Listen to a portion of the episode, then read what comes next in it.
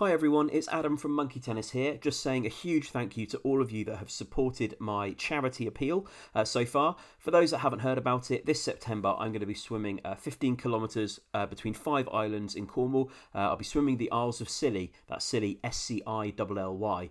Um, I'm doing it because I want to, but also to raise money for Calm, the campaign against living miserably. It's a well-known statistic that 125 people in the UK die by suicide every week, and Calm run a free and confidential helpline for people to speak through their problems and ultimately to help prevent suicides. Um, I'm looking to raise enough money to train two new phone workers um, to man those lines, um, and I'll be doing it by swimming the Isles of Scilly in Cornwall. Um, if you're looking to support me, it would be greatly appreciated. Um, you can donate at justgiving.com. Um, just go there and search for Adam Swim Scilly. That's Adam Swim Scilly, S C I L L Y. All donations greatly appreciated. Thank you for helping me to support Calm. And now on with Monkey Tennis. I'm Sandra, and I'm just the professional your small business was looking for. But you didn't hire me because you didn't use LinkedIn jobs. LinkedIn has professionals you can't find anywhere else, including those who aren't actively looking for a new job but might be open to the perfect role, like me. In a given month, over 70% of LinkedIn users don't visit other leading job sites. So if you're not looking on LinkedIn, you'll miss out on great candidates like Sandra. Start hiring professionals like a professional. Post your free job on linkedin.com/achieve slash achieve today. Hey, I'm Ryan Reynolds. At Mint Mobile, we like to do the opposite of what Big Wireless does. They charge you a lot, we charge you a little. So naturally, when they announced they'd be raising their prices due to inflation, we decided to deflate our prices due to not hating you. That's right. We're cutting the price of Mint Unlimited from $30 a month to just $15 a month. Give it a try at mintmobile.com slash switch. $45 upfront for three months plus taxes and fees. Promo rate for new customers for limited time. Unlimited more than 40 gigabytes per month. Slows. Full terms at mintmobile.com. I must complete the journey that my father never could. I must do it on foot. Can't remember why. It will be called The Footsteps of My Father Walk. My home isn't insulated. Monkey tennis? Heathrow is just an absolute tit of an airport. Quite simply, cows. Monkey tennis? With his stupid Ewok head. Blabber on him, nosy. Love you, Aim. Monkey tennis? A total wazzock of a guy. Infinity, the final frontier. Monkey tennis? We will talk about it now, Mr. Nichols. Monkey tennis? Motherfucker. Gary Wilmot. Okay. Sue Cook. Okay.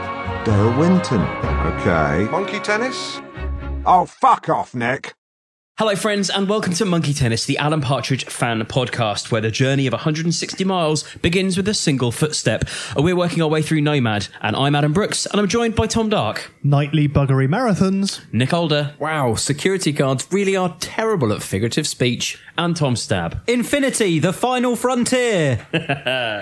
So, uh, I, News. I hand the baton over to Nick, who uh, has gone into the next four chapters in deep depth. Can we just ask Nick how nervous he is Very nervous to take the baton um, from Adam, although couldn't help but notice your hand was shaking as you gave it to me, Adam. nervous that I'm going to show you up. Unlikely. Right, let's get started. Who's got something? Just a bit of fun. Just a bit of fun. Seriously, I, sh- I should start. Then I really do, do you have anything? Should I start? I'm going to go now. Jed, anything? Thumbs up from Jed. We can start. We're, we're recording. Okay, we've got the thumbs up. I thought I'd start with some overall uh, highlights. This is across uh, both of my chapters, but there were some things that I just pulled out that, Both of your chapters. well, across both of my parts. So, So we're ac- dividing this across up- the eight chapters. Okay, so across the eight chapters, these are some of my uh, some of my clear. highlights. Um, so when Adam gets uh, hide and seek, Rob calls it hide and be seek. Adam. Did I call him Adam again? Adam Partridge. Alec Partridge. Alan, Alan, Alan. My name is Alan. Nick, we're off to a great start. Let's Yep. keep going. uh, Bum's back instead of bum bag. Uh, the dated references to Darren Day, Samantha Fox, and Lloyd Grossman. The word ace soccer save. The term love you aim uh, to infinity. The final frontier. Acting the big man on campsite. hey, my assistant's name and Yes. a, and a ruck bag. Yeah, I love that. Hey, my assistant's name. That's one of my very favourites. good. Yep. So, chapter nine. The journey of 160 miles begins with a single footstep. Quite poetic from Alan, I feel there. I, I can tell that he, he thinks it's profound, but it is just what happens, isn't it? Yeah, yeah, yeah. Dumb, dumb, dumb, dumb. so Alan is on his way, and in his words, making good progress. Um, there's a, a gag here about uh, Denise and Fernando. Uh, did anyone actually uh, fall for this and think that at any point Denise and Fernando were in any way with him or participating in the walk? No. Uh, not really. I mean, it, I, the first mention of Fernando is Fernando has picked up some glass or a bit of grit and is clanking audibly. So I mean, you know, initially, you know, immediately it's not actual Fernando. I was I was traveling when listening to this, and I kind of maybe zoned out for literally like ten or twelve seconds or something like that. And when I realised what he was actually saying, I was like, "Hang on, what is going?" I thought it might have been a dream of some sort. I knew it obviously wasn't reality, hmm. but I I wasn't particularly sure what was happening. So I was going, "Oh, this must be a dream of some sort or something." I was thinking, do, do we think that Alan will see this as a kind of, you know, a sort of a touching gesture, like it's a nice thing to do for your children to name your your shoes as like my two my two children are the very things I pound into the floor each day for eight hours. Like, but he's he's seen it as like, wow, what a thing to do. Like, I'll Yeah. name my shoes after my kids. And then also very much oh, sort of blaming Fernando the shoe for picking up glass as if it's the shoe's fault. My uh, other highlights included um, Fernando's mind being warped by puberty. Is such a thing possible? Are teenagers' minds warped by puberty? I think in Alan's viewpoint, it's it's not hu- it's not hormones or anything like that. It's like their minds are being warped. They're going through like a brain change rather than kind of like hormonal or chemical changes. Yeah, and um, crucially, of course, Carol. So his mind is warped by puberty and, And Carol. Carol. Carol being their mum, their maternal mum. I like, as is his uh, as is his want, uh, Denise very much second in the packing order Yes. when it comes to descriptions, and also uh, probably described in less favourable terms than Fernando. But that's Denise. She can be a cold fish unless she's drunk. Do we think that that's some kind of reference to Denise potentially having some kind of drink problem or, or not? Well, she's, it's always been hinted at that she's a bit of a free spirit. Yes, bit, So- a bit of a wild card. Change that Yeah. to bad attitude. Yeah. yeah. Um, I mean, it, w- the picture that emerges of Denise is in A- well, the way that she's described by Alan, you would think that she was kind of. Uh, Quite off the rails, like Yeah. very out of control. But I think really it's just that she is she is a woman who does not care about Alan that much. Yeah, and, and won't be Add to a very long like, list. Yeah, it's it's kind of like when you've got like a friend of your parents and they're like, oh, I saw something the other day and he's really gone off the rails, and it turns out all that's happened is he's had his nose pierced and got a tattoo. Yeah. And it- but it's like t- to in Alan's mind, probably fairly small alternative moves from Denise are kind of wildly outside the norm. Yeah, I was also very much uh, troubled by the line um, "forced my feet into their gaping mouths." Although in Alan's mind, they're very happy about this, with him um, kind of projecting on them by saying, "Thanks, Dad. Thanks for the foot pops." Do you think there's also a bit of intentional tone deafness in the fact that when he's walking along with some uh, some glass in his shoe, the way that he's chosen to write this down is the same as a racial slur? Uh, yeah, yeah, I know what you mean. I, I think he's I think he's done that out of uh, out of a sort of uh, a kind of what's the word like just an ignorance of- Yes. that you wouldn't you sh- you didn't Yeah. ought to have used that that phrasing Because I guess it's kind of like a onomatopoeic thing, but anybody else would go, oh, I'll, I'll rewrite that to something differently because they'd be a bit more Yeah. in touch with the times. yeah I do think um, you get some nice lines in here. So the fact that uh, they use the line uh, "a shiny brass hat and a one-toothed shark" for essentially the fact that a pin has gone into the bottom of his shoe, and that's all it is. um, a, a nice bit of redundant information as well where he says I've named my walking boots Fernando and Denise after my children Fernando and Denise Yeah, that's that's basically the payoff for that joke. Again, it's one of those like it's just trivial information for you know however many hundreds of words for the ultimate payoff that you know he's named his shoes Denise and Fernando after his children Denise and Fernando. when he says I jemmy the pin out and throw it into a hedge isn't shouldn't that be Jimmy I always thought it was Jimmy But is that the joke? Jemmy. Is that the joke Yeah. I think that's I the think joke. so, yeah, yeah. It was either that's the joke or it's always been Jemmy and I've got this wrong like bow and arrow. A, J- a Jim bow and arrow. Um, so this is essentially Alan um, walking to his home in 12 Cecil Road. Uh, he recognises that his address has not been seared into the public consciousness, such as uh, 10 and 12 Downing Street and the address of Sherlock Holmes, which he himself does not reference. Does uh, anyone know where Sherlock Holmes lives? Is it 229B? No. Baker Street? Well, it's on Baker Street, yes, but you've got the number wrong. It's 2 2 something B, isn't it? Yes, Yeah, but I need yeah. the complete number. 221B. Correct. I, I saw Jed uh, motion it. I cheated. I, I'm living a few doors down.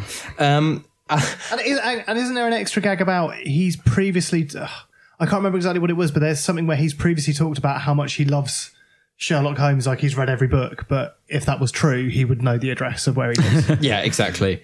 Um, and uh, at this point, we find out that Alan's mum has very clear views on uh, Holmes and Watson being uh, gay lovers, with an overly detailed analysis of uh, their gay life, which, to be clear, is not documented anywhere in the books. No, it's just her theories. It's isn't just it? her theory. I think it's absolutely brilliant because this bit goes on for far too long. Yeah, way It too long. Absolutely crashes through the taste barrier, and it's very funny. Well, there's a podcast that is dedicated entirely to the subject of are Holmes and Watson gay? Um, Like a fan fiction podcast. Well, it's only an episode to be fair, um, but it's part of the uh, Decoder Ring uh, podcast. So if you want to go and look that up, uh, it's available wherever you get your podcasts, and they do speculate on the theory as to whether Holmes and Watson were gay. I get so that probably is quite a common. There probably is a lot of fan Yeah, fiction yeah, around yeah. that. I would Yeah, yeah. imagine. Or maybe, maybe- Alan's mum was the first uh, Holmes and Watson fan fiction writer. Quite possibly. I mean, we won't necessarily go into all the description of what um, Holmes and Watson get up to. I think we should do some though. So, I mean, the, uh, regular heroin consumption, which kind of fuels their homosexual lifestyle, uh, nightly buggery marathons. There's actually a little detail um, that is in the audiobook that isn't in the uh, in the written version of uh, Nomad. The line from uh, from Nomad is uh, Alan saying, "Mother was left in little doubt that the reason Holmes seemed to lack compassion as he stood over the body of the story's latest murder victim was because he was too busy salivating at the prospect of what Watson was going to do to him that night." Now that's in the book, and then there's a little line in the uh, that's added in the audiobook, which is, "She also believes Holmes snorted cocaine off Watson's backside." Again, just a little thing that is added Yeah. in by Coogan in the in the audiobook that doesn't appear in the in the written. And it seems like she's developed this theory in order to basically disapprove and be homophobic about it. It's not like you would think someone that's gone to these lengths would do it because she actually wants them to be gay lovers and thinks that's a good thing, whereas she's come up with this elaborate thing just so she can be like, oh, I don't, Oh, don't Alan, like it. Alan, it's disgusting, and let me tell you more about it. uh, I did enjoy as well. Uh, theirs was a relationship in which nothing was off the table, uh, and the uh, the bit where he writes. It seems hard to believe that the landlady wouldn't at least have noticed a thud of Holmes's body as it hit the floor, unconscious once again thanks to an over tightened ball gag. once again, Mrs. Hudson is complicit in this gay relationship. Absolutely. We get a little further insight into Alan's uh, early childhood and his uh, relationship with his parents, um, where he would play the popular children's game Hide and Be Seeked, or as I called it as a child, Hide and Seek. I'm not sure if anyone else called it Hide and Be Seeked. I think that's the joke. yeah, that's the joke. Um, however, uh, it turns out that Alan's parents would basically go looking for him in the cinema, obviously. That's so good. the, the, the joke being that they weren't playing with him and they would just let him hide and they wouldn't want to Yeah, Alan, with him. go, go over there. Uh, we'll try and find you in a back in about three hours. So is this, um, you know, baby Alan being uh, neglected, or is this uh, a false narration and his parents weren't actually this bad? I suspect that he probably hid, and then they they looked for him. They couldn't find him because he's very good at it. And then they would call out, "Alan, Alan, please, the game's over. We've got other, we need to go, other things to do." And he refused to come out. And eventually, I think they just lost patience. So, I mean, yeah, they possibly were slightly neglectful, but it was certainly uh, through his antagonism that they got there. I think that it- it's an, it could be an, an interesting mix for this because you've definitely got the unreliable narrator and his whole thing about the the hard upbringing Yep. literary tropes, uh, which I think are definitely embellished. So it, yeah, it could be a bit of both, I guess. Yeah. Um, and we arrive at Cecil Road to find uh, out that the house has been yanked down and made way for a business park. Well, as we know in real life, 12 Cecil Road is very much Alive erect. and well. Very much erect. like Holmes and Watson. yeah. Alan is delighted when he finds out that it's the regional headquarters of Carphone Warehouse instead of being something which arguably could have been more useful, such as a leisure centre or a playground. I can absolutely imagine him trying to use this tidbit of information to negotiate a discount on some sort of uh, iPhone or cup holder uh, from the Carphone Warehouse. Well, like my house used to be here. Please, can I have a free, Yeah. uh, hands-free car kit? I mean, he's got he's got a pretty enthusiastic approach to uh, to getting freebies and what he'll do in return for them. Look at the uh, look at the Kia in Alpha Papa, etc. Uh, the new complex covers a large area, and Alan is intrigued to see which bit of the organisation now calls his home its home.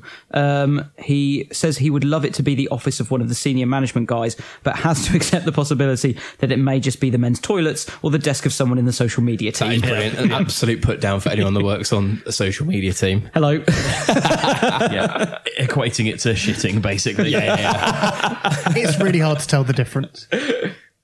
Um, Alan is obviously keen to get into the building because he wants to start from the very exact point um, that his uh, house stood. However, Stu, the security guard, is having absolutely none of it.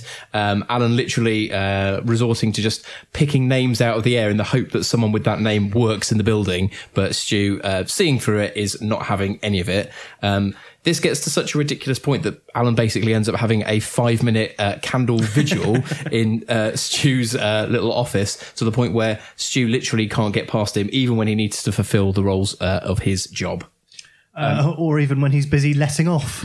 yeah. A couple of nice notes as well. He slides in very late uh, once he's been trying to uh, uh, find people that work there for ages. That he's gone on there on a Saturday, and that's why there's nobody there. Yeah. Uh, so it was doomed to failure. I also thought it was quite good that all of the uh, names that he guesses that there might be someone there are all very much kind of baby boomer, like people's mums' names: Sandra, Janet, Judith, etc. Like they're all very much. You know, he's he's looking he's going after names of people from his age group, basically. And, and I like the fact with, with Judith, I think it turns out there are there are three Judiths there. Two of them aren't at work because it's Saturday, whilst the other is a workflow manager, and I don't think she can help me because I don't know what that is. Brilliant. Um, little question to the group: Has anyone sort of gone and visited an old place where they've lived just to see like if anything's changed, or you know, just to see you know if the area's changed at all? Like I quite recently, just because I happened to be in the area, walked past one of my old houses when I was a student, hoping that someone might pop out and I could have a little chat with. But you see it sometimes in TV shows where people go, "Oh, I used to live here. Can I come in and have a look?" No, obviously not. But I was Yeah. wondering if anyone's been to and visited any old haunts. Uh, went back to my old house in London a few weeks ago, mainly just to make sure that the woman who used to shout out of her window over the road had moved. It does seem that she's moved on. So, was she the one very- who shouted at you about having a barbecue? Uh, no, that's Oh, a that was in one. Bristol, Yeah, no. I, I incense middle-aged women wherever I live. I see. I can see one consistency. There's a pattern here. forming. There's a pattern forming. Whether I'm having a barbecue or just trying to get on with my life. I, there is something about this chapter which I really enjoyed, which uh, just to skip back ever so slightly, because I think this is absolutely brilliant and I think ties in with quite a good theme that follows throughout Nomad. Uh, you have a bit where Alan talks about imagining John Travolta, because uh, he's imagining Travolta uh, as he is now in a kimono and underpants, walking the same walk in a hotel suite, his eyes fixed on the terrified intern he's instructed to watch him. I snap out of it. That's the thing with imagining. You can't always choose where it leads. I mean, you literally can. Yeah. yeah. Um, obviously, that in itself is a joke, but I like this fact that Alan actually he can't control his imagination, or his imagination always leads him down dark paths that he wishes he didn't go down, and they're often quite homoerotic. And I think there are quite a few instances throughout Nomad where that happens. Or in I'm Alan Partridge when he's lap dancing uh, for Or Tony, that. Tony Hayes, you're saying that he's not in control of that scenario. He can't not imagine it, is what you're saying. Or that's what he's Yeah, saying. Or he, yeah. he doesn't believe he's in control of it, but it, it, it's basically a part of him has led him Yeah, there. he, he wishes his mind didn't take him there, but it does. I like, also like the idea that I know it's fa- uh, fantasy, but John Travolta uh, employing an intern just to watch him. Yeah. watch him do what? So he's always I on think the it might Being be. in a kimono. I think it might be bad things. oh, God. Bad and wrong. Bad, thing, bad and wrong. Bad and wrong. Yes.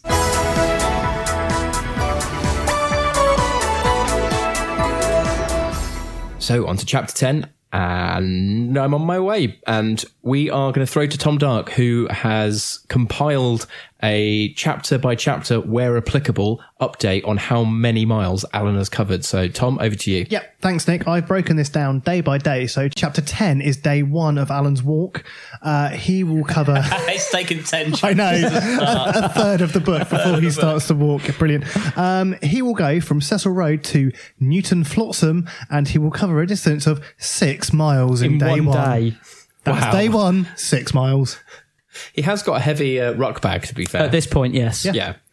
Um, so at this point, we find out that Alan prides himself on his ability to recognize car horns, excluding lorries. He refers to it as a skill. Um, I don't know how many other people would have this uh, skill um, in terms of recognizing car horns. Uh, he's also imagined this into a game show format hosted by uh, Darren Day, where the grand prize for the, for the game show, if you win it, is a tracker bar. And again, in his imagination, he doesn't even win the quiz show that he's imagining. Yeah. Yes. And it's not a fresh tracker bar, it's one that's been stored in his bum's bag. Um, but Alan does get the laugh, last laugh here by um, uh, letting Darren very much know that he does own the format. So uh, he's very much the real winner. I own the format, mate. Did you not enjoy that uh, Alan thinks each car horn is as unique and special as a human fingerprint or a doggy's woof? Um, the Shep loves it too, Mum. the game show he obviously imagined uh, being uh, presented by Darren Day. Just a quick Darren Day update for anyone who's wondering where he is. My folks uh, went on a cruise recently and he was performing on board. Just thought I'd let you know. Thanks for letting us know. Um, That's our new regular feature. Where's Darren Day today? Darren today? No? Anyone? Yeah, if you like. Yeah, yeah. Yeah, sure. Um, Let's move on. Yeah, okay. Uh, I mean, basically, Alan has. Th- throughout that kind of uh, the next few pages, like Alan is basically walking in the road, um, which is why we're kind of getting these car horns. So Alan is kind of like subliminally thinking about car horns, priding himself on the fact that he's got this ability to recognise uh, them. But it becomes clear that he's basically just meandering into the road. And I will say, I have read chapter one of Watling Street, and he's also walking down the middle of a road. Oh, really? Coincidence? I think not. Uh, I like that the uh, this car horn equivalent of a 21 gun salute has warmed the cockerels of his heart. I presume he means cockles. Yeah. Uh, he also salutes um, uh, the fine people of Norwich. Um, he, I I found this a bit baffling, to be honest. Um, he just sort of says if they were a, a cheese, they'd be um, Tesco finest cheddar. But I'm not. not Well, it's, not- it's not even, even worse than that. Yeah, if they were cheddar, they'd be Tesco finest cheddar. I don't really understand that. I was trying to sort of, I was trying to sort of connect the dots as to what this all meant, but I didn't really uh, I mean, get anywhere with it. The best I've got here is is is that he's saying that they're really good people, and the best cheddar. That's that the he, best thing the he can best think cheddar of. he can imagine is Tesco finest cheddar. It's a bit like what's the best thing, isn't it? the best of the Beatles, etc. Um, so yeah, it becomes clear Alan's just walking in the road, so people start yelling out, "What are you up to, Alan? Where are you headed to, Alan? Why are you walking in the fucking road, Alan?" Very good. Uh, yeah, that is a lift from the audiobook. That is the Yeah. way that Alan uh, reads it. Much like uh, the cheese explanation, I don't really understand why Alan pretends to be congenitally blind, which is why he's walking in the road. Yeah, that's a bit it, weird, It isn't it? provides a good mental image, and I'd be lying if I didn't smirk while you know whilst reading it. And yes, it's funny, and yes, it provides a reason to explain why he's walking in the road, but. I don't really understand it, and I can't really put any flesh on the bones as as to why he's doing it, other than reporting the facts as I see them. Anyone else got anything? No, I think you've. Uh, I think that's as much uh, as much coverage as we can give it. Really, um, it's just a yeah. It's a bit of a contrived conceit to to get him walking in traffic, isn't it? Yeah, I mean, again, a recurrent uh, thing that we've heard around Alan supposedly loving walking. Uh, at this point, um, much as we've heard before, we hear that Alan uh, doesn't even seem to enjoy walking, and the only people that should be walking in the road are people whose cars are broken down uh, and sex workers. Which I've put like, you know, why should sex workers be on the road? I don't understand.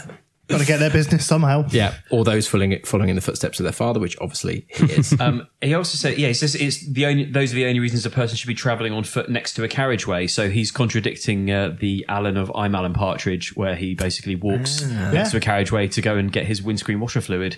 Very good. Goldfinger. That's what he's singing. We've all seen it. It's at this point that we get a bit of an English lesson around the use of intonation, um, much misused by Lloyd Grossman, which I did enjoy. For anyone that remembers uh, Lloyd Grossman when he was on MasterChef, I can certainly remember him taking diabolical liberty, liberties with. Hello and welcome to MasterChef. And through the keyhole, let's not forget. Hello and welcome to Through the keyhole. Who would live in a house like this? Um, so Where's he from? Is he Canadian? Canadian, I yeah. think. I think so. I think now he's just um, smashing the pasta gravy sauces, isn't Oh he? yeah. Um, although we were having a chat at work about these. Uh, this is a complete Tell us more. And, and not, God. not in my notes. Crazy Um, times at your Going off work. your notes. This is, these, Bloody are, these are off notes now. Um, we're just saying that they are a bit pricey. Anyone, anyone agree? Just a bit pricey. I don't think I've ever looked. This is great chat. Just really good chat. I mean, to be honest, when I go looking for a pasta gravy sauce, an endorsement from the man who used to do through the keyhole is not really not really driving me. Well, that's what I'm looking for personally in my, my pasta sauce choices. Although the one um, food endorsement I would back is Ainsley Harriott couscous. Absolutely, I completely back you on that. Sorry, one. is that a real thing? yeah, Yeah, it's good. very much so. Staggering. It's good. Literally, just put it in a bowl. Hello, Jill. what next? Richard Madeley's fungal foot powder. Um, Alan basically tries to uh, educate the reader on um, the use of intonation, and he uses an example with the lines "Thanks very much." So what we're going to do now is just go around the group, um, reading out the uh, different emphasis on different uh, lines in that, which is as follows: the following, which is this. Perfectly explained. Achieving. Okay. So I'm going to start. So thanks very much. Thanks very much. Thanks very much. Thanks very much. Thanks very much. Thanks very much. Thanks very much. I mean, that's covered it. That is that is it basically. How was that for you? Oh, I mean, that was really good. that was it for everyone else. That was quite powerful. I do like that Alan suggests that the reader might be shaking at this point once they've grasped the concept of intonation. or if you're Quick sitting. check. Christ. Yeah, yeah. Tom shaking I, a I, lot. th- I think we can all agree that our, inis- our initial skepticism has given way to a sense of awe because the true possibilities of the English language has unfurled before our very eyes. Uh, I like that he describes people who might be on pu- crowded public transport and chose not to say them aloud. Uh, are they lack class and are assholes? At this point, Alan is worried about the height and weight of his bag, although we do get a nice little um, segue into a story where he tried to give Eamonn Holmes a fire lift back to his car, but his knees buckled before he even got up. we even climbed on. oh yeah. So the thing about the rucksack, Alan says it's stuffed full of kit and protruding a clear foot above his head. a beautiful detail about Lynn here as well. He says uh, he doubts her internet research because she once was caught raising her hand when she wanted to make a bid on an eBay auction. Brilliant. I love those sort of things about Lynn, about asking Jeeves and all that Yeah. stuff. It's so good. It's the end of day one, and Alan has arrived at Newton Flotman. He is already, in his words, a, a few miles behind where he should be, but he's convinced he can make this up.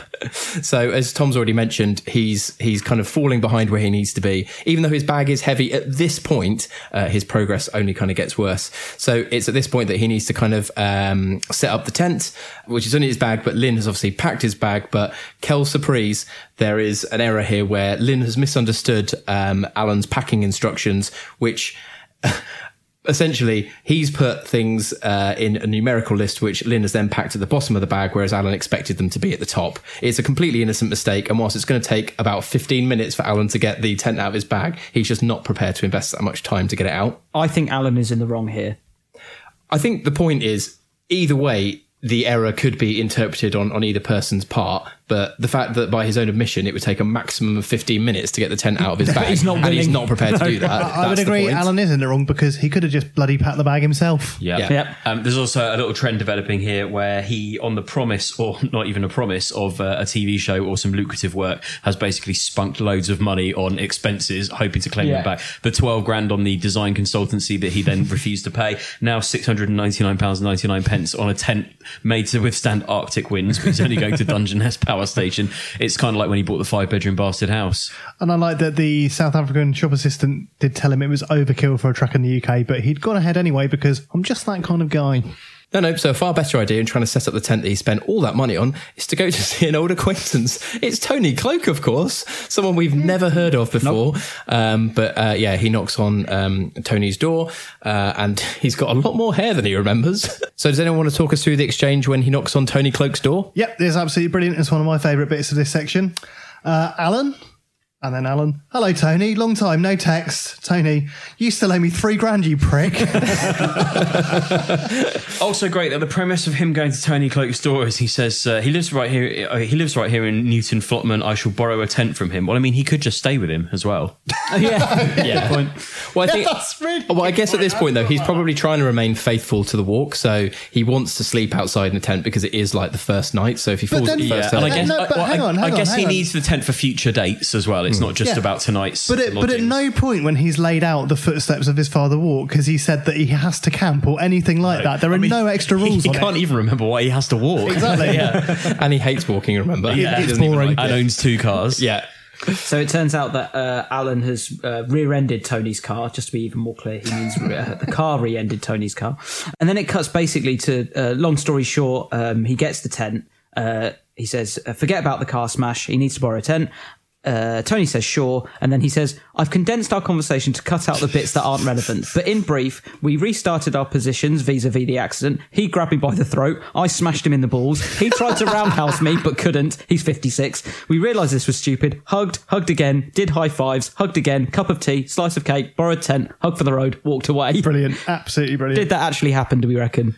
it's, it's quite I, honest. if I think yeah. so because I, I like I like the the idea that it's something that is a very truthful blow for blow account. He's actually condensed, and then you get a really detailed analysis of something that may not have happened. Yeah, yeah, and and also it, it continues his sort of lifestyle choice of associating with emotionally volatile people, be it Mm. Michael or you know, or the, the, there's countless people through the history of Alan that basically the only reason they tolerate him is because they themselves have have a, a part missing. There's also a brief description about Tony that Alan gives, which I really like. He says, A man who can't eat a sandwich without his front teeth ending up looking like they're wearing gloves made of chewed bread.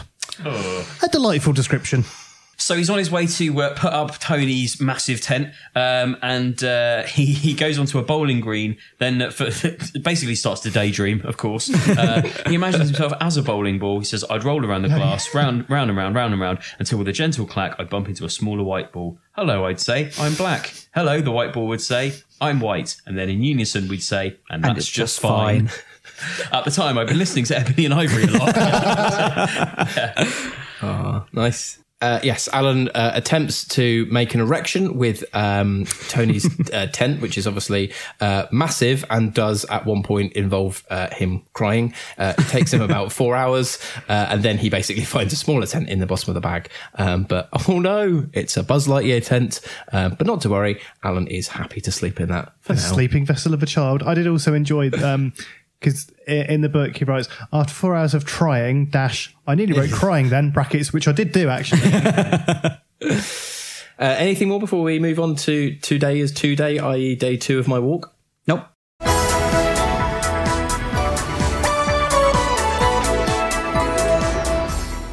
Chapter 11.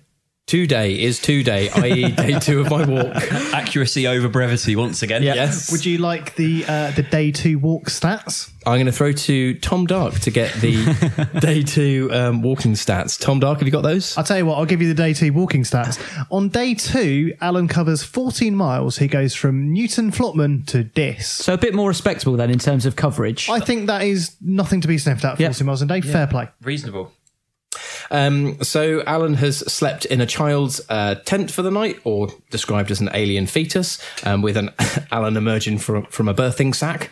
Uh, I would I would be quite keen to see uh, Alan sleeping in a Buzz Lightyear tent, or to be honest, any grown man sleeping out in the open in a Buzz Lightyear tent. it kind of reminds me of uh, it's not a tent, but when Ace Ventura comes out of the rhino's arse. and it's very reminiscent to me of the episode of Sunny in Philadelphia where an oiled nude Danny DeVito Yeah, comes yeah. out of a sofa that he's been I- I sewn was, into. I was exactly thinking of that. Um, so, say uh, you're kind of talking about a fully grown man emerging from a tent. What about a fully grown man that might maybe go to a music festival and can't find their tent and ends up sleeping outside on the floor? Has, has anyone ever done that? Question to the group. I mean, Can't I I've have. certainly been to a festival with someone who has. I mean, I, I know I haven't. No, Tom. same, same, same. So, I mean, Jed, no, it's uh, oh Nick. Um, I know what you're. I know what you're. You're, you're probing for here. And yes, in twenty in twenty us through it. in 2016, I did cycle Land's End to John O'Groats Naked. for, for charity. Naked.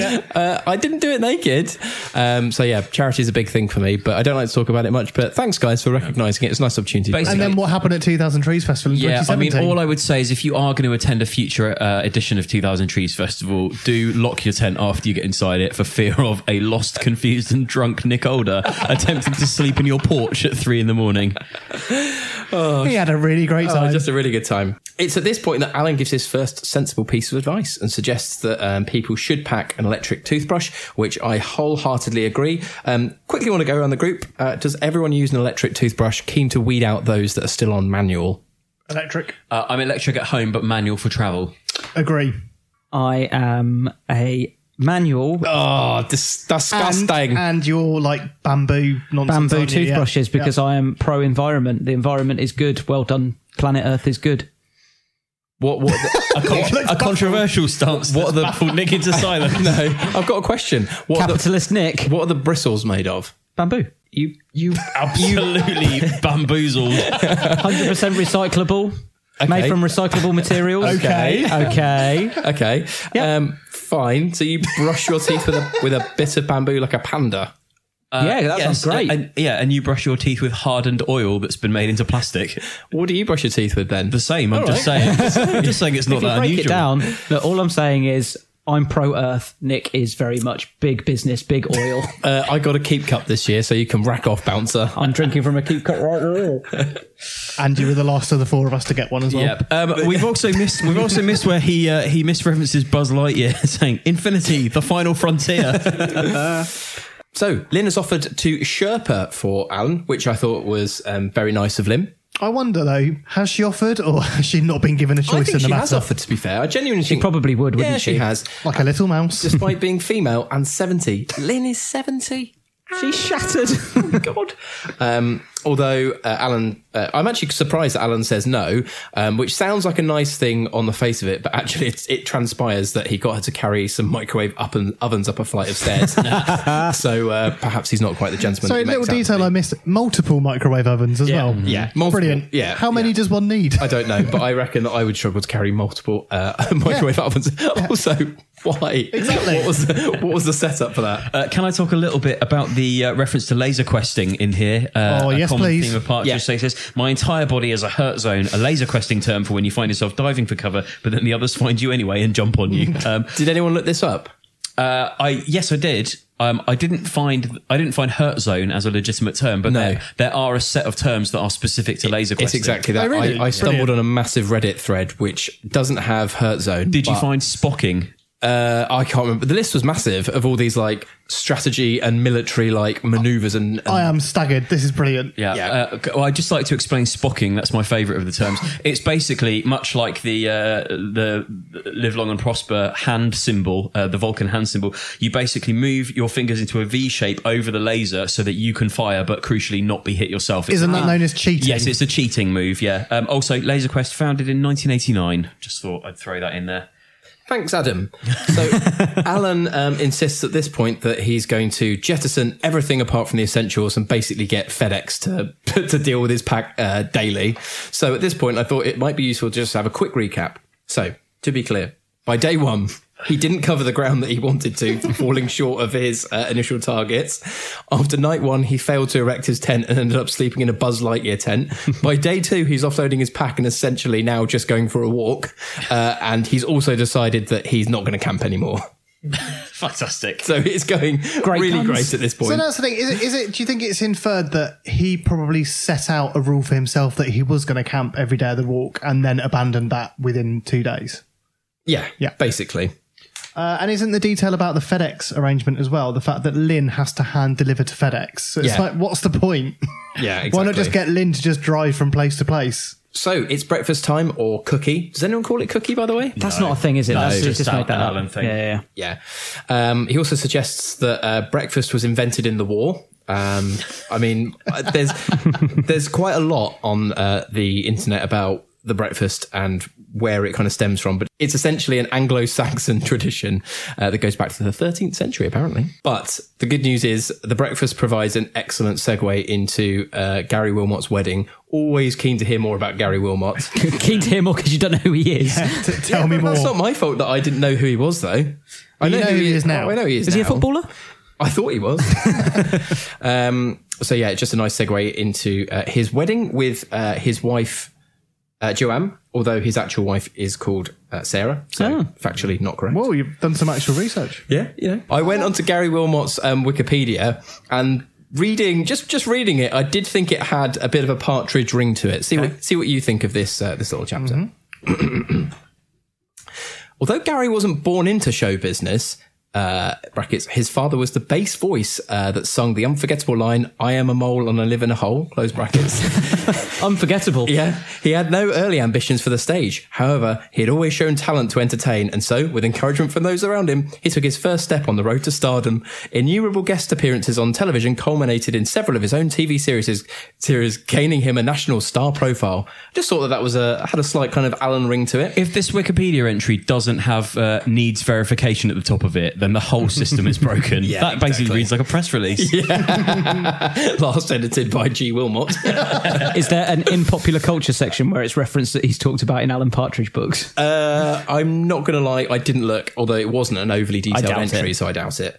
Um, Alan talks about uh, all the different items that uh, you can uh, that he had at Gary Wilmot's wedding, including um, limp uh, pork slices, which personally, I don't know where you stand on this. But one, is it back or is it streaky? And two, is it crispy or is it limp? I would say it's back. Crispy, and it's- crispy, crispy. It's back smoked crispy. Either any, but it has to be crispy. Yeah. Okay, I was going to say I'm okay with. Are you uh, a limp, pork cylinder? and it You're a can be floppy damp. pork fan. It can be floppy and wet. Are these dating app names again? yeah, yeah. Um, but I don't. I, I the fat should either be rendered or just you know removed. Hey, I'm Ryan Reynolds. At Mint Mobile, we like to do the opposite of what Big Wireless does. They charge you a lot, we charge you a little. So naturally, when they announced they'd be raising their prices due to inflation, we decided to deflate our prices due to not hating you. That's right. We're cutting the price of Mint Unlimited from $30 a month to just $15 a month. Give it a try at mintmobile.com slash switch. $45 upfront for three months plus taxes and fees. Promo for new customers for limited time. Unlimited more than 40 gigabytes per month. Slows. Full terms at mintmobile.com. I'm Sandra, and I'm just the professional your small business was looking for. But you didn't hire me because you didn't use LinkedIn jobs. LinkedIn has professionals you can't find anywhere else, including those who aren't actively looking for a new job but might be open to the perfect role, like me. In a given month, over 70% of LinkedIn users don't visit other leading job sites. So if you're not looking on LinkedIn, you'll miss out on great candidates like Sandra. Start hiring professionals like a professional. Post your free job on linkedin.com/achieve slash achieve today. Millions of people have lost weight with personalized plans from Noom, like Evan, who can't stand salads and still lost 50 pounds. Salads, generally, for most people, are the easy button, right? For me, that wasn't an option. I never really was a salad guy. That's just not who I am. But Noom worked for me. Get your personalized plan today at Noom.com. Real Noom user compensated to provide their story. In four weeks, the typical Noom user can expect to lose one to two pounds per week. Individual results may vary. Very important. uh, Gary's got similarly stringent guidelines. Uh, he doesn't believe in uh, having pre-cooked items being kept warm under catering bulbs, saying, "I spend my life on stage under lights. I wouldn't wish that on a sausage." Yeah, I mean, Fair point. Again, un, just just further unnecessary detail. Obviously, it's great, but further unnecessary detail about the breakfast. Having brace yourself, guys. Two types of mushrooms, portobello and a button. Uh, Alan offered. Uh, Alan opted to take both. Question to the group: Do you think a cooked breakfast as a wedding buffet option or wedding dinner option is a terrible idea, or do you think it's not actually that bad? I think it's pretty bad, but if you put it on the morning after a wedding, you would be the absolute belle of the ball. That is very true. Yeah. Bit novelty, but I don't think it's awful. I think I've definitely had worse wedding food it- than a cooked breakfast. Maybe it depends because some people have quite early wedding ceremonies. So, say if you have like a midday ceremony and then you could make that more of a Brunch. brunch, type vibe, uh, that- that could work. Better still, get married at six a.m. and have the breakfast as your reception. It's a solid plan. Yeah. Um, I, I mean, I absolutely love this bit where the, uh, the, the, the joke, inverted commas. So it says uh, that Alan makes an observation by his words, not even a joke, that the mushrooms, um, look like a duck and her ducklings, uh, that have been turned into fungus. At which point, apparently, Gary roared his words, like, did he? That's barely even a joke. like, no way. Yeah, um, and then immediately Gary gives him a slot within the speeches to relay that joke, which again just doesn't. It seems like an odd thing to lie about because why would you? It seems like an uh, an honest admission, but equally, why would Gary Wilmot do that? I And- can. I, well, I think it, it goes one of two ways. I can believe in the world of the APU that Gary Wilmot is relatively easily pleased. I mean, he's he's invited Alan to his wedding. Well, yeah, he's invited Yeah, Alan yeah, to his yeah. wedding and given him a plus one. We find out on the on the following page. Yeah. Um, but even so, I think it's just it's not a good joke. I mean, it, if if Alan is to be believed, it's at the point in the speech where Gary is saying how beautiful his wife looks. At which point he throws to Alan to make that joke about uh, the Portobello mushrooms looking like fungus. Um, but Alan uh, basically fumbles the gag, uh, a bit like me in this podcast, to be honest. uh, and the joke and the jokes are lost on everyone, a bit like uh, me on this podcast. this Is essentially the point that if you take the, the, the setup that Alan and Gary are firm friends, they're basically they're both idiots right. Okay. So Gary Wilmot is an idiot, according to you. in the APU. Fine. Okay. Got you. Um, so we find out as well that Alan's plus one is Sue Cook, Um, she has reduced John Stapleton to tears. She can't cook, but she will sue. um, and uh, that is uh, the, the summary of Gary Wilmot's um, wedding. Uh, and I, for one, was uh, glad that we got a little more insight into into Gary and his uh, in his wedding. I also like when he's talking about taking Sue Cook as his plus one that uh, Mm. that he's he's decided he could use the end of his marriage as leverage to get close to Sue. When obviously, were he still happily married, he wouldn't need the leverage, would he? Yeah. And yeah, well, it- it's yeah. Clearly, a, a candle has burned for Sue uh, for a long time in Alan's world. Yeah, Um, Alan is now in uh, the local cafe for his breakfast, uh, Denby's. His cookie. His cookie, which for some reason he has, he, he presumes is family run, um, although has absolutely no knowledge of it being so. Uh, Again, if Alan is to be believed, this menu is genuinely a bit baffling. So you've got the mega breakfast, the double mega, the king, the best, and the double best. I mean, You do get a lot of cafes that are like that, though, don't you? The Yeah. Goliath, the Goliath Plus, Goliath Vegan. You know, like Goliath 2, this time it's Goliath. exactly. it's the sort of thing where it's like if you can eat our gutbuster breakfast in twenty minutes, you can have it for free. You're on that, that sort of place, isn't it? I, I do like a, a little step back. Uh, the bit about uh, Rick Stein as a lover of all things Rick Stein. Um, I like it the bit where Alan goes. Uh, it's like when Rick Stein visits cheap local restaurants run by grannies and pretends the food is as good as proper restaurants. delving even deeper um, into the Denby's experience, uh, there's a slight set to um, with uh, the owner. Oh, this Um, is great. Yeah, and uh, at this point, Alan uh, decides that it'd be a good idea to apply uh, deep heat um, within the cafe, uh, which, if anyone's used deep heat, will know that seriously. It stinks, It really does. um, and it takes it takes a bit of a dark turn. I'm not sure how we feel about this, but I- I, think this is a slightly uh, dark moment in the book where Alan falls, in his words, utterly in love um, with one of the waitresses. Does anyone have any uh, comments or thoughts on this? Yeah, well, I love the way that this is another one of those condensed stories where he could have actually gone into a lot more detail about what happens, much like his altercation with Tony Cloak earlier. Um, because, yeah, in the book, this is literally covered by. Uh, there's a brief incident not relevant to the journey, although if you must know, I spotted a waitress there, fell in love with her, utterly in love, stayed in the cafe most of the morning so that I could just be near her, told her how I felt. She didn't want to know. We had a chat, bit of a cry. Her dad got involved and we agreed to leave it there. God. this is another example. I mean, obviously, I think it's safe to say we're we're big fans of this book in general. But this is another bit of the book where it's so visual that I think it would really have worked as some kind of visual, you know, in some kind of visual medium, either as a proper series or a special or something like that. There's so much stuff in here that you can mine for like proper visual gags that I think it would really have worked as a TV show. Do you, what, so do you mean something like that could be like a, a montage where he's trying to like gloss over it or something? Yeah. Or Yeah. a, a montage with imagine a montage with no music, just sort of clattering of background cafe noise, and like the, the hours tick by, and it's just him getting furtive glances at her. Yeah, it, it, it absolutely would work, wouldn't it?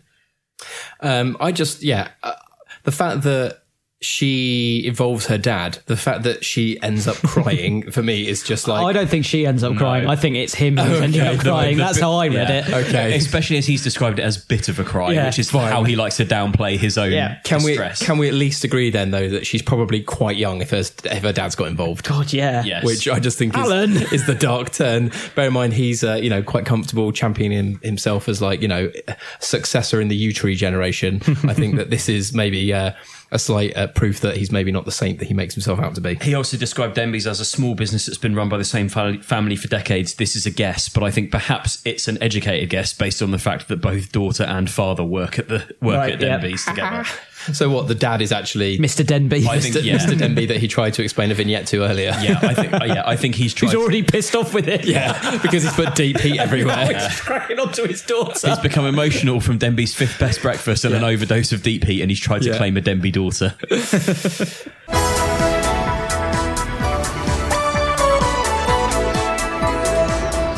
Chapter 12, Flint. Tom, can I throw to you, or is this not applicable in this chapter? There is no progress to speak of in this chapter. okay, fine. Um, so Flint is the spin-off from the could still be a smash uh, hit Swallow. Um, it could put Norwich on the map. it could. Why would I want to do that? Good point. Yeah. Swallow was also covered in iPartridge, wasn't it? Yes. As well as so it's been it's Yes. in, it was in the Tony Hayers' meeting and it was fleshed out in iPartridge. Exactly. Okay. And this is essentially the Flint um, equivalent. I don't know what uh, anyone else thinks, but the distinctions between Swallow and Flint appear to be incredibly surface level. Like there isn't actually much of a difference between the two. Um, so Swallow is obviously the ITV1 show, um, with Flint being the spin-off that um, can occupy ITV2, and he describes it as pure ITV2. I genuinely don't know what that means, but I did enjoy the fact that he is prepared to bend to advertisers by putting it in uh, the color uh, palette of Foxy Bingo. A, a key advertiser for the station. Yeah, I think this says to me that Alan is prepared to satisfy advertisers. I won't bore you with the details, uh, and then spends four four and a half pages and a whole chapter going into, in going into the details. Um, Oh yeah, 'cause this book is about my father, not my drama portfolio. but here we go. Strap in. Yeah. Uh, excellent use of um, an APU, um, which in itself was stolen from the MCU, but a universe uh, style environment where Mm, mm. Uh, uh, uh, Flint and, and Swallow kind of occupy the same uh, sort of environment. I was a big Shit, fan of look, that. it's Flint. Yeah. Um, so let's break this down. Flint's basically widowed himself by drunkenly drunkenly lighting a cigar and then falling asleep in bed, completely or seemingly unaware that half of the bed was burning. Whilst- whilst- Just one half. Just one half. And he was able to sleep through that. Um, and then in the morning, his wife isn't there. And the big twist is we don't know if she's dead or has escaped and may, seemingly may never know. Um, that is basically the big, uh, the big question. And this tragedy prompts him to quit his job as a stuntman to become um, a fireman. So Alan describes uh, Flint as a late joiner to the force. Uh, so he uh, has a lot of life skills that the rest of the brigade lack, but also crucially, he's not picked up their bad habits or addiction to pornography. Uh, very much tarring uh, all Yeah. firemen or firefighters, he says, as firemen like to call themselves, uh, with, with a with a wide brush. He there is some good news, however, in uh, what is a show that's seemingly uh, littered with tragedy, and that is that he will no longer uh, drink or smoke in bed. Something we can all be grateful for. Um, so we don't know if his wife has been cremated or not in the fire. That's obviously one of the big central conceits, and that is going to keep audiences coming back to find out um, if Flint can ever track down whether his wife escaped or whether she sadly perished in a fire which only consumed half of his bed. So is the argument here that if she escaped, she, so she either died in this half bed fire, or she woke up, realised that his cigar had lit her side of the bed on fire, and was so annoyed that she left him never to come back. Essentially, yes. Right, um. She didn't even try to put the fire out. She just uh, ran out of the house, never to return. Not worrying that it might burn her husband, but luckily it stopped at the halfway mark of the bed. Is that is that what we're led to believe? Yeah, I think we can all agree that Alan's firmed up a really solid storyline here. Oh, there's there's absolutely no holes in it, despite the fact that he goes on to say that uh, Flint will often mistake uh, his wife for strangers or a red setter dog.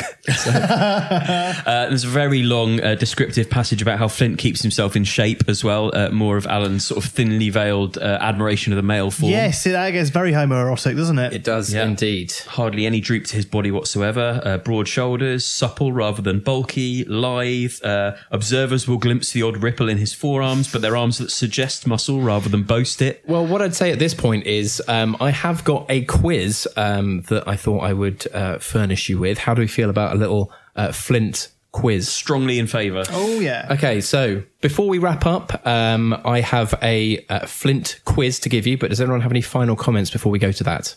Uh, well, I just liked a few more details that Alan puts forward about the show. That uh, sometimes, uh, f- upsettingly, Flint will make out his wife's face in the flames of a barbecue or on a slice of burnt toast and do a double take. um, and the idea about uh, viewers um, seeing the crossover between uh, Flint and Swallow, exclaiming "Shit, look, it's Flint!" or "Shit, look, it's Flint!" drinking bourbon and looking at the fireplace with wet eyes. um, and just another little uh, kind of dig at ITV2 uh, at the beginning of the chapter when he's talking about the color palette of Foxy Bingo uh, and. Uh, saying about ITV2, this might just be in my imagination. The volume will be higher by quite a lot. Has anyone else ever experienced that? That those, um, particularly a channel like ITV2, the moment you get to an ad break, they because the way they condense the audio on the adverts, they actually do feel like they're louder. Oh, I thought you meant because old people watch it, so they have to turn the volume up because they've got old, bad old hearing. people aren't watching ITV2. No, that's ITV4. Oh, yeah, yeah, you're right. But, uh, I mean, yeah, I think that's a known thing on all ad breaks. Is they Yeah. boost they boost the volume because Yeah, they yeah. know people will be in the kitchen making a cup of tea and they still want them to play Foxy Bingo. Just a quick question to the group: Any thoughts on who would play Flint in a TV version?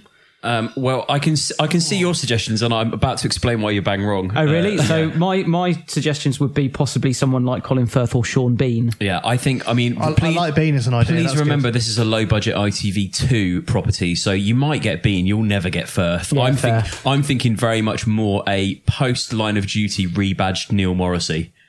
Uh, yeah. That's good. Although no, he's You in need good shape. More, more yeah. strikingly handsome. Though. I you think need someone a bit younger with more more rippling muscles. Yeah, someone like I think Bean I, thi- is a I good think option. Jed's putting himself oh, forward. Oh god, It's just one word. I think Paul McGann. This is like this has Paul McGann. Yes, it Yeah, does. McGann could be good. Yeah, one of the McGanns maybe. Jed, that's a good shout. Madeline.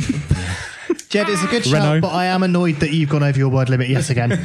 it's just so unprofessional. I can think of lots of people it's not good enough for. strapping. it's certainly not John Simm. Um, and, uh, uh, or I suppose, mm, if someone's looking for a change of tack, not Neil Morrissey, but Martin Clunes. He's busy filming Doc, Doc Martin, yeah. Arctic. Oh, that's true. Simm's a bit too young, I think. Oh, he's nearly fifty, and Flint's in his fifties. So Simm's too good for this. Simm is IT, Simm is basically ITV one for Simm life is at this pure point. ITV one. Yeah. Okay, um, are we ready for the uh, mini quiz? Yes. Okay. why, why is it only a mini quiz? Can't we have a full quiz? No, it is quite mini. Okay, mini quiz then. So uh, I struggled a little bit in terms of what the quiz should be about because obviously it's going to be about Flint, but you obviously are pretty well versed in uh, Flint. Bearing in mind you've heavily researched um, this book, so you're you're completely Oh, I mean, with we're, the, pro- we're professional broadcasters at this point. Yeah. So in theory, you're going to smash this, right? So what I'm gonna, what I'm going to do is I'm going to read out a line, and as mentioned earlier, uh, Swallow does feature in a chapter of I Partridge. So all I'm going to do is read out a line. Is it a reference from one of the two books about uh, Swallow or Flint? okay, so, clear. so, so, so do you want a group consensus on this, or I think for the sake of ease and sanity, let's just go for a group answer. yeah? Okay. Okay, so you want Swallow or, Flint. Correct. Let's play. Okay. He has a restless mind. Even in his downtime, he downtime he has to occupy himself. I think that's Swallow? Swallow. I think that's Swallow. It's Swallow. He's a keen gardener, cook, and birder. I think that's Swallow. I think too. that's I think Swallow, as, Swallow well. as well. Yeah. It's Swallow. He has no middle fingers on one hand. Swallow. It's Swallow. Can I just take a guess? Are they all Swallow? No. Uh, his friend is Chan. His friend is Jan. Swallow. Jan. Swallow. Swallow. It's Swallow. You sure they're not Oh, all Chan. Swallow? I thought you were saying Jan. No, Chan. Chan. Right. Like 4chan or 8chan. Um, that's a thing. Yeah, yeah, I know. Yeah, Well, okay. eight, eight chan's not a thing at the moment. Oh, yeah, good but point. Topical, topical. Let's not go down that rabbit hole. It goes without saying the show will look terrific. Could be either. That could be either, couldn't I'm going to go with Flint. I, I think it's still Swallow. oh, really? Guys, Oh, guys, oh I need God, an answer. like, uh, I'm going to go Swallow. Let's go Swallow. so, Swallow? Yeah. Uh, correct. Oh. But you're sure these aren't all Swallow? Correct. He's busted a jewelry racket sky high. Oh, that is Flint. No. Oh no, that's Swallow. That's Swallow. Swallow solves crimes. That is Flint. Oh, thank you very much. Fair. Bugger. He's an outsider, but he kind of likes it that way. Oh, that could be either. Oh, Flint. I I would say Swallow, but happy to go in the majority. Swallow. It's Flint. Oh, He tracks down hoax 999 callers. that's Swallow. Gotta be. Swallow. Swallow. It's Flint. Oh, sorry. Shit! Look, it's Swallow. Flint. It's Flint. Oh. He has a self-destructive streak, always hurting those he gets too close to. I think that's Flint. Well, Flint did burn his own wife, so yeah. Flint? Uh, go with the majority. Swallow. What are you saying? Which one are you saying? Swint. Follow. Help me out, guys. Swallow. Swallow. Swallow. It's Flint. Ah. Um, and as no one was keeping track of the scores, we don't know how no, well he no, did. No, no, we, we, we scored six. Uh, well done. Uh, you've got six points. Out of how many was it? Oh my god. It was out of ten. Six out of ten. So well done. You Great. got six out of ten. I'll take Um, it.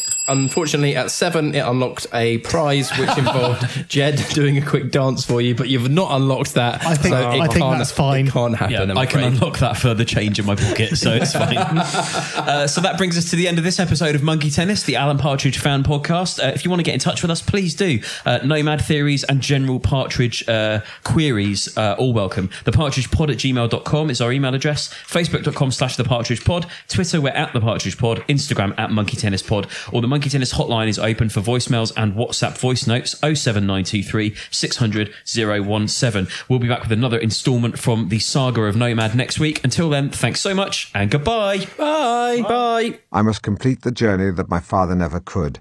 I must do it on foot. Can't remember why. It will be called The Footsteps of My Father Walk. My home isn't insulated. Monkey tennis? Heathrow is just an absolute tit of an airport. Quite simply, cows. Monkey tennis? With his stupid Ewok head. Blabber on him, Nosey. Love you, Aim. Monkey tennis? A total wazzock of a guy. Infinity, the final frontier. Monkey tennis? We will talk about it now, Mr. Nichols. Monkey tennis? Motherfucker. Gary Wilmot. Okay. Sue Cook. Okay. Dale Winton. Okay. Monkey tennis? Oh, fuck off, Nick.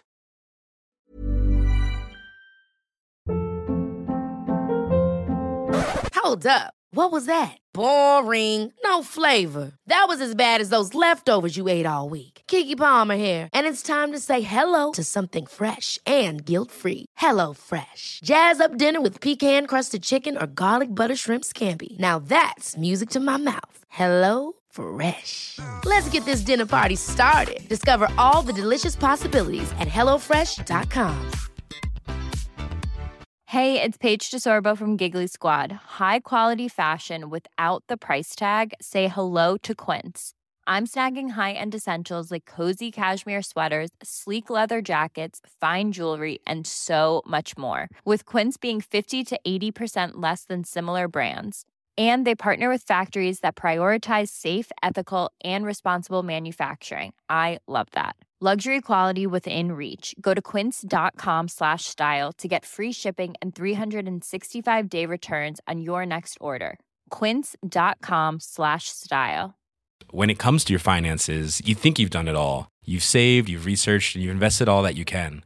Now it's time to take those investments to the next level by using the brand behind every great investor, Yahoo Finance. As America's number one finance destination, Yahoo Finance has everything you need, whether you're a seasoned trader or just dipping your toes into the market. Join the millions of investors who trust Yahoo Finance to guide them on their financial journey. For comprehensive financial news and analysis, visit yahoofinance.com, the number one financial destination, yahoofinance.com.